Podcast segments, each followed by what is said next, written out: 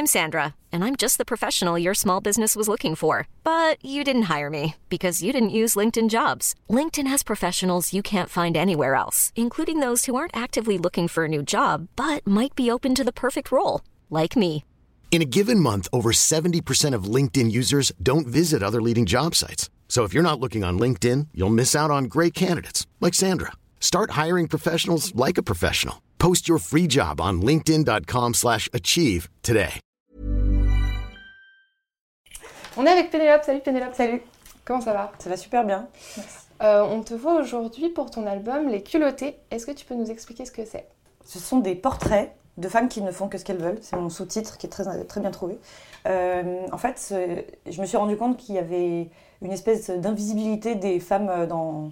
Alors, l'histoire avec un grand H, euh, évidemment, ça on le sait, mais aussi en général de, de personnages un peu charismatiques auxquels se rattacher dans plein de domaines, dans les arts, dans la science. euh, voilà. Comme on dit, tu sais que l'histoire est écrite par les vainqueurs, bah, je pense qu'elle est aussi écrite par les hommes et que du coup, il y a. Moi, quand j'étais petite, je suis passée à côté de plein de personnages dont j'avais jamais entendu parler. C'est-à-dire que c'est pas forcément les femmes les plus euh, brillantes ou euh, très belles ou euh, très bien nées. En fait, euh, chacune avec euh, sa, sa main de départ euh, a fait des choses extraordinaires. Et du coup, j'avais envie de juste les mettre en avant de manière hyper succincte. Donc, c'est au maximum d'histoires qui font 8 pages. Juste pour qu'on se dise, mais j'avais jamais entendu parler d'elle et que au mieux, on a envie de- d'en savoir plus. Et au pire, juste petit à petit, ça fasse son chemin. L'idée que dès comme ça, il y en a des, des milliers en fait, et que juste on n'en parle jamais. Mais du coup, c'est des femmes qui viennent de domaines euh, hyper variés en fait. Ouais, et puis surtout de- d'époques et de milieux et de pays euh, très différents. Euh, il y en a qui sont dans la Chine médiévale, d'autres qui sont des actrices euh, de l'âge d'or d'Hollywood, euh, d'autres de la Renaissance en, Afrique. Le point commun de toutes ces femmes, c'est qu'à toutes les époques, elles ont eu à faire face à beaucoup d'adversités. Déjà parce que c'était des époques qui étaient difficiles, mais aussi parce qu'être une femme, c'est double ration d'adversité de toute façon. Parce qu'en plus de te battre contre les mêmes choses que les hommes, tu dois aussi te battre contre euh, des présupposés de la société, contre l'époque qui attend des choses de toi, contre parfois leur mari, euh, leur père. On leur interdit de faire des études. En gros, chacune a dit Ouais, mais on va quand même plutôt faire comme moi j'avais dit, alors que c'était tout était contre elle au départ. Est-ce qu'il y en a une en particulier qui t'a donné un déclic en mode je vais faire cet album? En fait, j'en avais plein en tête depuis hyper longtemps. Parce que je lis beaucoup de bio et parce que à chaque fois que je tombe dans le vortex de tu vois, entendre parler de quelqu'un sur internet ou en grattant un peu, je me rends compte que c'est quelqu'un qui a une histoire incroyable et généralement c'est plutôt les histoires de femmes qui me fascinent. Et j'en étais venue à un point où je me disais, mais en fait, euh, je vais faire que des bios toute ma vie parce que j'ai envie de raconter toutes ces femmes euh, pendant 800 pages. Et c'est là que je me suis dit, non, en fait, parce que je ne vais pas vraiment passer 10 ans à faire des bios. Donc je vais plutôt me débarrasser de toutes ces histoires qui me polluent, une bonne fois pour toutes. Et je me suis dit, peut-être qu'en fait, on n'a pas besoin de, trouver un prétexte incroyable pour raconter l'histoire de cette femme et d'imaginer euh, une histoire hyper fouillée. J'ai pas besoin de caler leur histoire à l'intérieur d'une autre, de faire un truc d'arrière-plan. Euh, en fait, cette vieille dame qui a sauvé un phare, euh, elle suffit à être racontée. En fait, euh, cette actrice qui a joué que des rôles de méchante toute sa vie parce qu'elle a bien aimé jouer les jeunes romantiques mais qu'elle était moche, et ben en fait, peut-être que ça serait suffisant comme histoire. J'ai trouvé le bon rythme qui était une par semaine. Comme ça, je peux pas m'attarder trop dessus non plus. Parfois, il y avait des histoires qui, sur le papier, étaient super, qui étaient parfaites.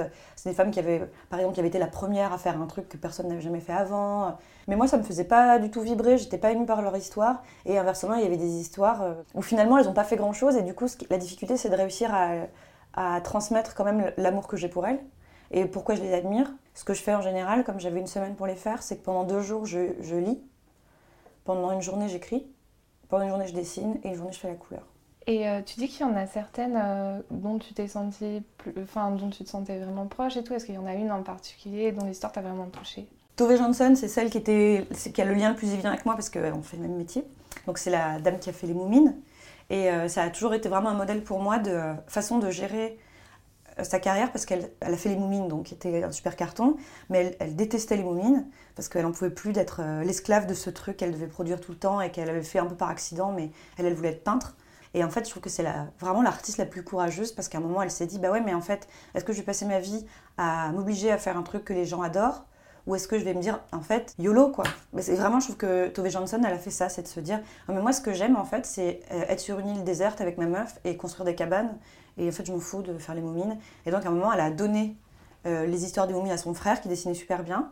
Elle lui dit Allez, bonne route, champion, c'est toi qui vas faire les moumines à partir de maintenant. Et moi, je vais aller faire des cabanes avec ma meuf sur une île déserte. Et elle a peint. Et elle a fait sa vie. Et je trouve que c'est vraiment cool. Elle-même se rendait bien compte que ce qu'elle produisait sous la contrainte, en fait, ça ne marchait pas. Et que ce qui compte, c'est pas de faire ce dans quoi on est bon, mais c'est de faire ce qu'on aime. Et ça paraît hyper gnangnan dit comme ça. Mais en fait, euh, je me suis dit, mais en fait, si on comprenait tout ça très jeune, on gagnerait tellement de temps. Plutôt que de se dire, euh, ouais, mais quand même, euh, je suis hyper bon en maths, donc il faut faire des maths. Tu dis, ouais, mais en fait, si ce que tu aimes dans la vie, en fait, c'est faire des, des chiens en ballon gonflable, si c'est vraiment ça que tu aimes faire pendant des heures, ben, en fait, il faut faire ça et on s'en fout des maths. On sent vraiment euh, ta proximité avec, euh, avec euh, cet artiste. Quand tu fais parler quelqu'un dont tu n'as pas de vrais documents, parce que le point commun aussi de toutes ces femmes-là, c'est qu'elles sont relativement pas très très connues. globalement, j'ai peu de littérature sur les gens. Donc ça, c'était un peu une difficulté pour raconter la vie de ces femmes-là. Sauf qu'en fait, c'est au contraire hyper agréable parce que du coup, c'est à toi de combler tous les trous. L'avantage de réussir à trouver une passerelle entre ton sujet et toi, c'est que du coup, il suffit que tu projettes en elle toutes les émotions que toi tu as et tu arrives très bien à imaginer comment elle vit les choses et euh, tu arrives plus facilement à imaginer les choses qui ont dû être euh, des blessures, les trucs euh, qui ont dû la, rendre très heureuse. Donc c'est presque une étape obligatoire pour rendre un personnage vivant, de l'incarner. Et pour l'incarner, le seul moyen que tu as, égoïstement, c'est de te dire en quoi elle me fait penser à moi?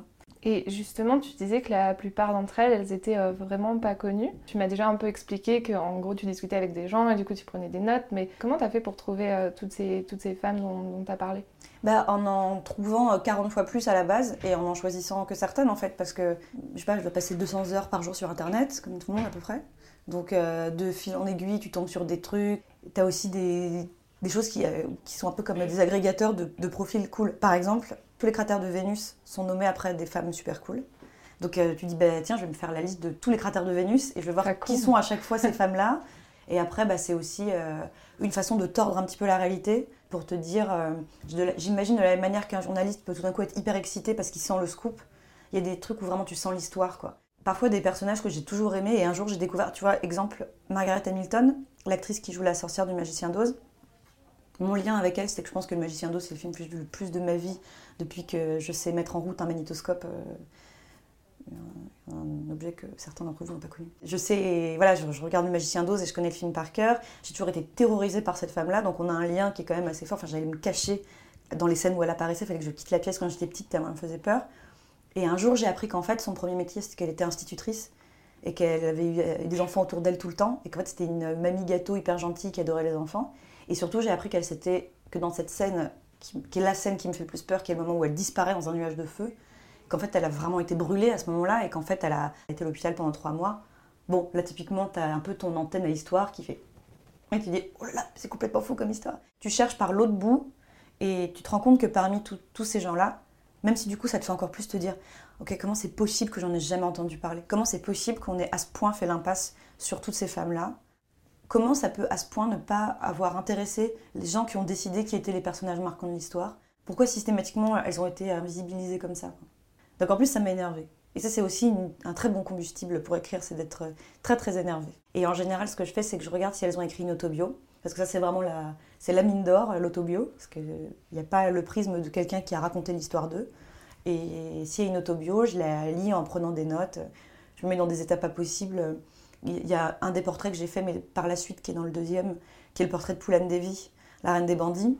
Donc euh, son autobio, euh, où elle c'est euh, un viol collectif toutes les dix pages depuis qu'elle a 9 ans, c'était vraiment hardcore. Et en fait, ça me mettait hors de moi de lire. Et j'avais vraiment envie d'arrêter de, le lire.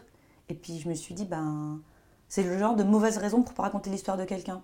Ces femmes-là, quand elles ont une histoire trop horrible, on dit non, non, on va pas raconter, c'est trop horrible. Quand c'est une histoire qui paraît pas suffisamment euh, euh, marquante, parce que par exemple aussi elles sont dans des pays dont on ne s'est pas assez intéressé à l'histoire. C'était le cas avec Agnodis par exemple. Ce qui est marrant, c'est que je regardais les commentaires sur le site du Monde où c'était prépublié, et le Agnodis, donc est la première gynécologue euh, de la Grèce antique, et j'ai eu une espèce de levée de bouclier de gens qui m'ont dit oui, enfin sauf que son existence n'est pas approuvée techniquement. Et donc, c'est pas une bonne histoire? On est sur des, sur des femmes qui peuvent finalement servir de modèle. Alors, euh, je voulais savoir si toi, euh, avais, le souvenir de qui avait été ton premier modèle féminin. C'est une question dure, j'avoue. Ouais, c'est une question dure, surtout que ce qui est hyper triste, c'est que les filles, on est tellement encouragées à avoir des modèles masculins.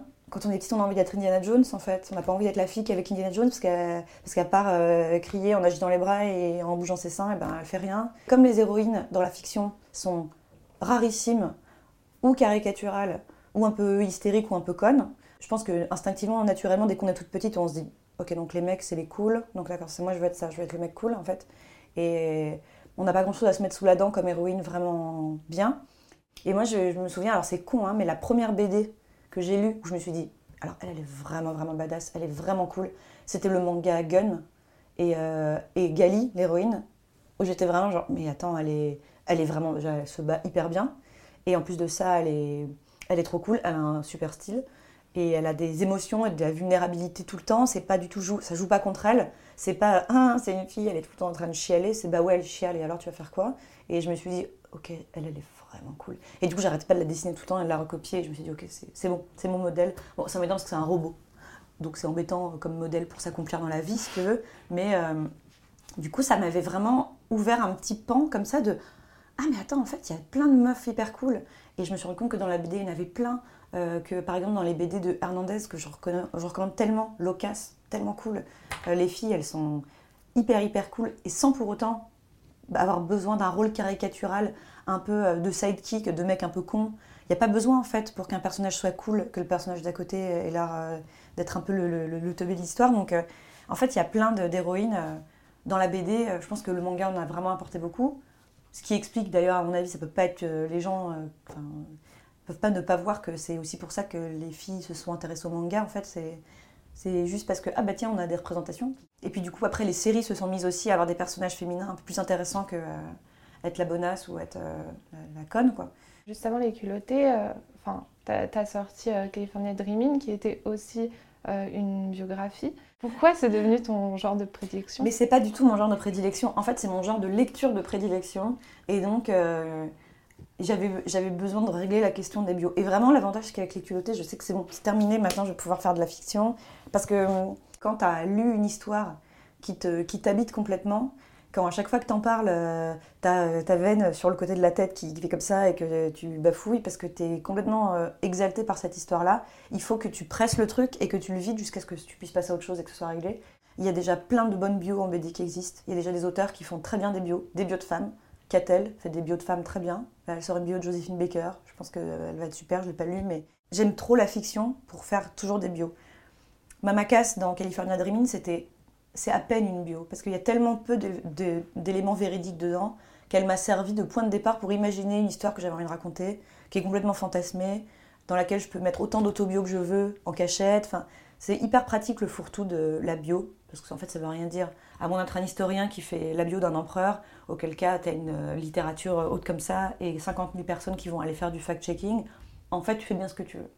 C'est un accident chronologique si deux fois de suite j'ai fait ça. Et en plus de ça, pour moi, c'est vraiment deux exercices super différents. Là, euh, il y avait cet enjeu de la prépublication hebdo, qui fait que je suis obligée de survoler complètement le truc et de plutôt euh, mettre une étincelle pour dire Ah, il y a telle femme, vous la connaissez pas. Voilà, mais c'est tout.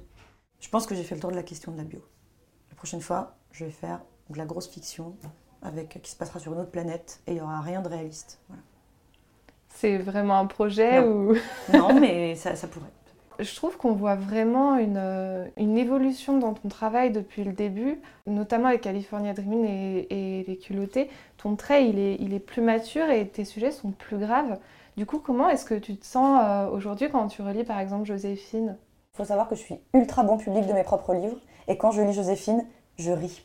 Voilà, hein, je le dis vraiment honnêtement, c'est que je fais Oh, c'était pas mal ça, dis donc. Eh ben, dis donc, c'était bien dessiné. Je suis, vraiment, je suis vraiment mon meilleur public, je pense. Et heureusement, parce que sinon, ce serait vraiment dur comme métier il y, a forcément une évolution, elle est, tu vois, elle est sûre. À chaque fois, tu te dis Ah, tiens, j'ai une idée, j'ai envie de faire tel truc. Tu te demandes si tu as vraiment envie de passer un, an ou deux dessus. Et si oui, tu commences à le faire sans trop y réfléchir. Et puis, en fait, au bout d'un moment, bah, c'est un livre. En fait, euh, moi, c'est des marqueurs temps de ma vie. Euh, je me souviens exactement ce que je faisais, ce que j'écoutais comme musique en le faisant. Même si je trouve, par exemple, que c'est mal dessiné, que la narration, il y a plein de problèmes. Parce que, heureusement, à chaque fois que je regarde un livre que j'ai fait avant, j'en vois tous les défauts. Mais euh, j'ai la même indulgence et le même enthousiasme qui est de me dire c'est toujours moi en fait. Donc euh, ben ouais, il y a dix ans, j'étais comme ça et, je trouve ça bien. Et si demain je devais faire une BD qui parle euh, de la vie d'une nana qui est en proie à des drames sentimentaux et tout ça, je pense que je raconterais exactement la même manière, une histoire qui n'a rien à voir, parce que je raconterai celle de quelqu'un qui, moi, aujourd'hui, j'aime bien et j'espère vraiment que dans 10 ans, je regarderai celui-là et je me dirai la même chose. Je me dirai, ah non, mais sérieusement, tu des amis comme ça. Mais je dirais, non, mais je me souviens qu'à ce moment-là, euh, j'étais vraiment euh, exaspérée par euh, plein de choses dans la société, dans l'image de la femme, et j'avais vraiment hyper besoin de faire ce livre-là. Et puis, comme en plus, dans 10 ans, tous ces problèmes-là n'existeront plus, parce que les femmes auront une vie beaucoup plus cool et une image vachement plus cool, je me dirais, ce n'est plus la peine de le faire. C'était pendant le, la Paris Comics Expo, j'étais allée sur, euh, à une conférence sur les femmes dans les comics. Et euh, il y avait une auteure de comics américaine qui avait dit C'est bien beau de parler de ça, mais nous, on aimerait bien être invités pour autre chose que pour parler euh, dans, Mm. des femmes dans. Ouais. Et est-ce que tu as, ce, même regard, ce même problème? C'est de moins en moins le cas parce que maintenant les journalistes savent que c'est un sujet hyper touchy et qu'il faut surtout pas dire ça. Surtout depuis Angoulême l'an dernier et la polémique qu'il y a eu autour du Grand Prix. Les premières années où je bossais, c'était au maximum la troisième question qu'on me posait quand vraiment euh, il y avait des détours. Mais première question, c'est alors c'est comment être une fille dans la BD C'est quand même la première question et c'est une des réclamations, parce qu'il n'y a pas d'autre mot, euh, du collectif euh, des femmes, des auteurs de bande dessinée, c'est de dire est-ce que trois minutes on pourrait plutôt en premier parler du fait qu'on est auteur avant du fait qu'on est des femmes en fait? Parce que c'est quand même aussi con que de dire vous pensez qu'il y a une BD de roues Est-ce que vous pensez que les, roues écrivent des histoires de roues pour les roues En fait, je trouve que c'est insultant, évidemment pour les auteurs, de, de sous-entendre qu'il y a un genre de littérature que tu fais, parce que comme tu es une femme, en fait, comme tu as un vagin, tu as forcément certaines histoires à raconter, et tu sais pas en raconter d'autres surtout. Et c'est aussi insulter le lectorat, en fait, de dire bah, ça, tu devrais bien aimer parce que c'est un truc de fille. Alors en fait, je suis capable de lire plein de choses. Et l'an dernier, quand on avait fait cette fameuse, euh, ce fameux événement du collectif, l'idée c'était de montrer des planches de bande dessinée au public, de leur montrer plein de planches diverses, et de dire selon vous, sans réfléchir comme ça, euh, première réponse, à ton avis, c'est une planche qui a été dessinée par un homme ou par une femme? Et pourquoi? Et tu voyais comme ce truc a vraiment été mis en place de plein de manières dans la tête des gens. C'était euh, ah bah ça c'est de l'autobé donc je pense que c'est une fille. Bah bah, il y a de la bagarre, je pense que c'est un mec. Et, euh, et tu disais ça va vraiment prendre du temps et de la pédagogie de défaire ce truc. Après ça c'est le problème dans plein de domaines, mais que homme ce soit par défaut et femme ce soit un, ce soit un aspect incroyable dont il faut qu'on parle quoi. Je trouve que c'est assez insultant en fait. Mais honnêtement il faut quand même être positif. C'est quand même beaucoup beaucoup moins le cas depuis deux ou trois ans. Parce que aussi je pense que le petit côté euh, waouh est un peu retombé. Tu vois, on a un peu arrêté de dire, euh, de trouver comme dénominateur commun, de faire par exemple une rubrique avec 5 BD faites par des filles. Incroyable Tu vois, comme en fait, il y a quand même vraiment, vraiment beaucoup de meufs dans la BD maintenant. On dit, bon, ben, 5 BD en fait.